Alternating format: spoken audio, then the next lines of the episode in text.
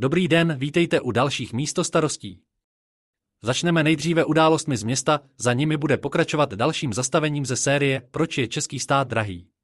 Je po svatováclavských slavnostech. Já na nich byl nakonec jen pracovně kvůli úklidu. Ještě si příští týden jdeme převzít Lázeňskou ulici, abychom se ujistili, že byly opraveny závady, ke kterým došlo. Ozývá se s tím hodně lidí, je s tím dost práce. No, uvědomujeme si, že chodník na Lázeňské je ve špatném stavu, prosazuji do rozpočtu jeho kompletní rekonstrukci. Kus práce byl s polapskou cyklostezkou. Už kdysi jsem vás informoval, že se snažíme ji věnovat středočeskému kraji, ten by si ji i převzal, ale museli by se dořešit majetkové vztahy. Si cyklostezky jsou z různých důvodů na cizích pozemcích, teď jsme věnovali rok tomu, abychom to dočistili, ale zůstávají tři pozemky na katastru sousedních obcí, kde je to objektivně složité dědické řízení, neznámý majitel ATP. Nevypadá to, že bychom to dořešili do jara, takže jsme s krajem vyjednávali, co s cyklostezkou dále. Nakonec nejslibněji vypadá varianta, že okolní obce pověří Brandy s opravou cyklostezky a kraj na to udělí účelový příspěvek v plné výši. Tady je dlužno říct, že krom jednoho úseku není na katastru Brandýsa na cyklostezce žádná závada, nejhorší úseky jsou v katastrech Toušeně, Záryb a Martinova, což nejsou obce, které by si opravu za miliony korun mohly dovolit. Pokud se takto dohodneme, budeme i tak muset opravu soutěžit, půjde jistotně nad 6 milionů káče. A to i v případě, že se rozhodneme pro provizornější opravu. Kraj uvažuje o celkové rekonstrukci cyklostezky, takže nemá smysl dělat větší solohrádky. Mimochodem bude napínavé, zda seženeme firmu, která nám opravu provede v dohledné době, protože v poslední době jsme okolní stavební firmy vytížili opravdu hodně a některé z nich už hlásí stop stav. To je tak, když se údržba komunikací dlouhodobě podceňuje, firmy propouštějí a pak nejsou schopny rychle zkušený personál sehnat. Posouvají se i další cyklověci, které navazují na rozjeté opravy silnic, ale to si necháme na příště. O cyklodopravě mám velký článek v nově vyšlých městských listech, tak si je prolistujte.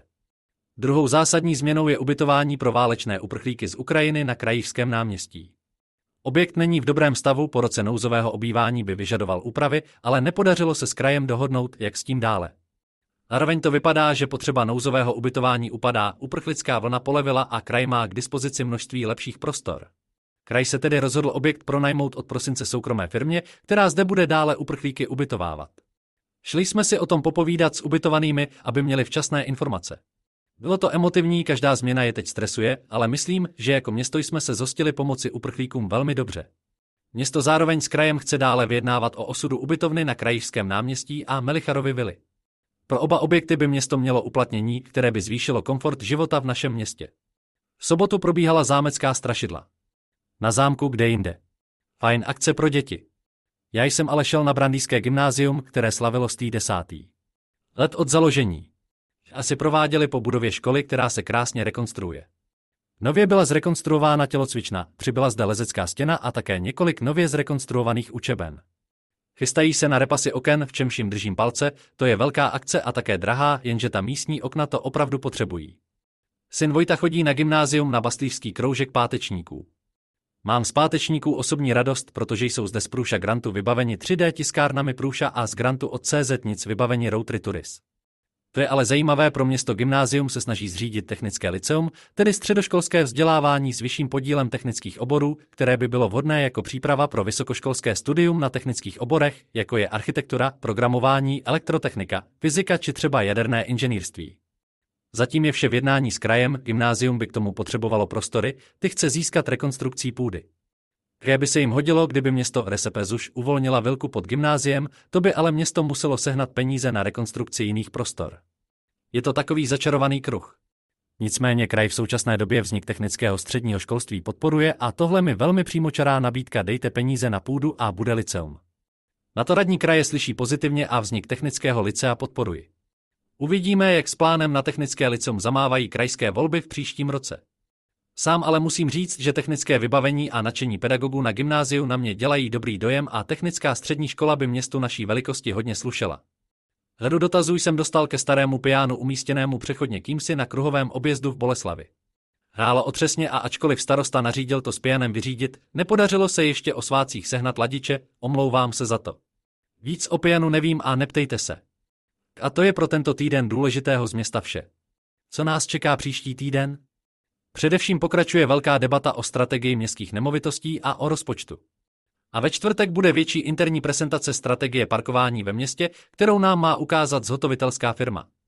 Uvidíme, jaký to na úřad i nás udělá dojem, rádi bychom od příštího roku provedli celkové koncepční změny v parkování a čtvrteční prezentace by měla být schrnutím tři čtvrtě roku trvajících analytických prací. Se to všechno probere a uhladí k naší spokojenosti, posuneme to k veřejné konzultaci. Úvaha, proč je stát drahý? Díl nepřenositelná data. Velkou část dat generuje samozpráva, tedy obce. Jak například každá obec musí mít svůj územní plán, čili jasně stanoveno, kde a za jakých podmínek se může něco stavět či obhospodařovat. Jenže tyto plány jsou zpravidla papírové obrovské mapy, v lepším případě si je stáhnete jako PDF z webu obce. Neexistuje jednotná struktura a vlastně ani nomenklatura. To v jedné obci jednou barvou a nějak se jmenuje, může být jinde jinak i v zásadních parametrech.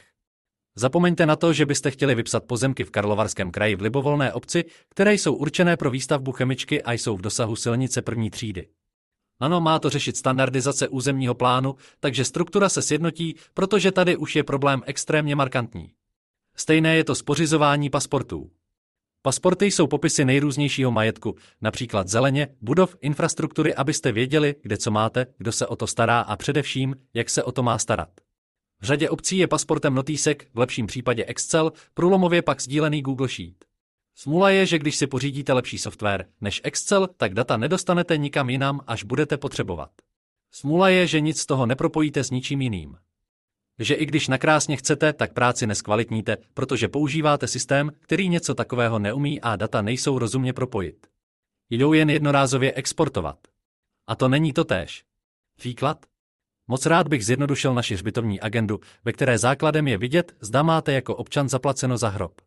Dnes musíte na úřad ukázat občanku, nestačí vědět číslo hrobu, protože nemůžeme dehonestovat někoho, že vyzradíme někomu jinému, že hrob nemá zaplacený. Strávili jsme hromadu času pasportizací hřbitovů, máme ji hezky udělanou. Jenže v jednom systému evidujeme a účtujeme a v jiném systému lze udělat přes web přístupnou prezentaci těchto dat. Systémy spolu nekomunikují. Co mohu udělat relativně levně, je jednorázový export z jednoho do druhého systému nebo ruční přepsání dat o zaplacení. Udělat automatizovanou dávkovou synchronizaci stojí ročně zhruba pětinu toho, co ročně obec dostane z hřbitovních poplatků. Vendor lock-in efekt má svou cenu. Takže to nemáme. Přeci nevydám velkou část příjmů za službu, která jen zvyšuje pohodlí uživatele, ale nic jiného nepřináší, když si ten občan na úřad přijde, většině z nich to ani nevadí a po nějakém digitálním pohodlí se neptají. Zkušení ajťáci se zeptají, proč to nějak neohackujeme. Určitě půjde použít nějaká SQL konzole či admin a to by bylo, aby to nebylo. No, velkou část dat nemáte na svých počítačích a nebo, pokud ano, tak k nim nemáte administrátorský přístup. Bez toho s vámi dodavatelé nepodepíšou servisní smlouvu. Odůvodnitelné to je firmy ručí za konzistenci dat a nechtějí, aby se jim tam motala BFU s root přístupem. Jenže tím jste na hraní. Za další neznáte strukturu dat a navíc nikdo z úřadu si jen tak nedovolí najmout levného studentíka, který by dva systémy propojil. I to má svůj důvod, kdyby se levnému studentíkovi podařilo omylem smazat databázi smluv úřadu, odnesli by to především sami úředníci, zatímco z ušetřených peněz nic nemají. Vzniká riziko, jehož podstoupení jim nic nepřinese. A tak takové výměné můstky stojí mraky peněz, pokud vůbec jsou možné a do neautorizované výměny dat se nikdo nepouští. Příště, až budete přemýšlet o tom, jak málo je úřad digitalizovaný, tak zádrhel bude i někde tady. Velká část pořízených dat není digitální nebo není přenositelná. Vím to. Sám rok poskakuju kolem pořízení a digitalizace základních dat, jako je majetková evidence. Co se s tím dá dělat? Mnohé.